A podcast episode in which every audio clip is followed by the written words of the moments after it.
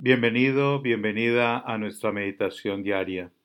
Les habla Fabio Marí Morales, sacerdote, misionero redentorista en Canápolis, parroquia San José.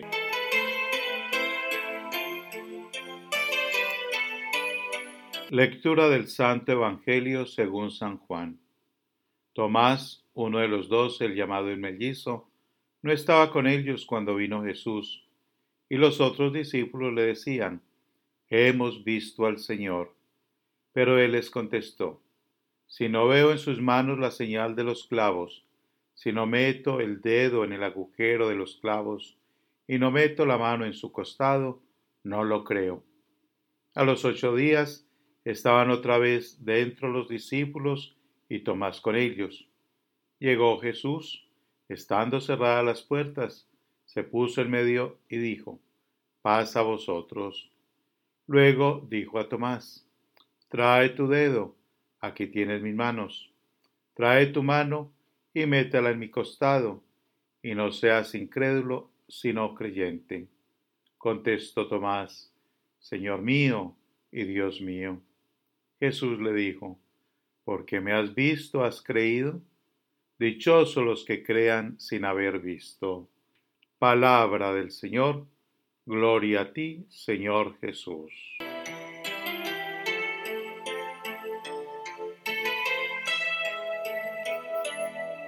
La Iglesia nos invita a celebrar en este día a San Tomás Apóstol y nos propone reflexionar sobre la importancia de la fe.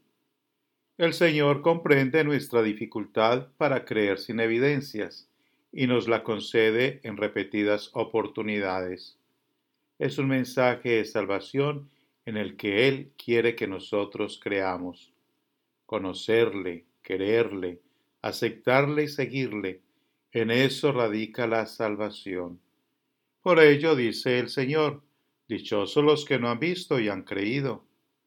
De aquí nace la responsabilidad de transmitir fielmente el Evangelio, para que otros como nosotros y como aquellos hombres de la época de Jesús creyeron. El Señor nos brinda el auxilio de su gracia, la luz y fuerza transformadora del Espíritu Santo, para que creamos en Él, y creyendo demos testimonio con nuestra vida, porque de eso se trata, no tanto de decir, de hablar, como de actuar. La fe debemos mostrar en nuestro proceder, en nuestro modo de vivir y de afrontar cada día con sus cosas buenas y con las dificultades cotidianas, sabiendo que finalmente el Señor ha vencido la muerte y con ello ha ganado para todos nosotros la vida eterna, sabiendo que nuestro paso por aquí es efímero, pero que mientras dure debemos iluminarnos con la fe e iluminar a nuestros hermanos, para que quieran hacer lo que queremos, para que quieran vivir como vivimos, para que quieran amar como amamos, para que finalmente, y a través nuestro, descubran y quieran al Padre, pues según nos lo ha revelado el mismo Señor Jesucristo, en ello consiste la vida eterna.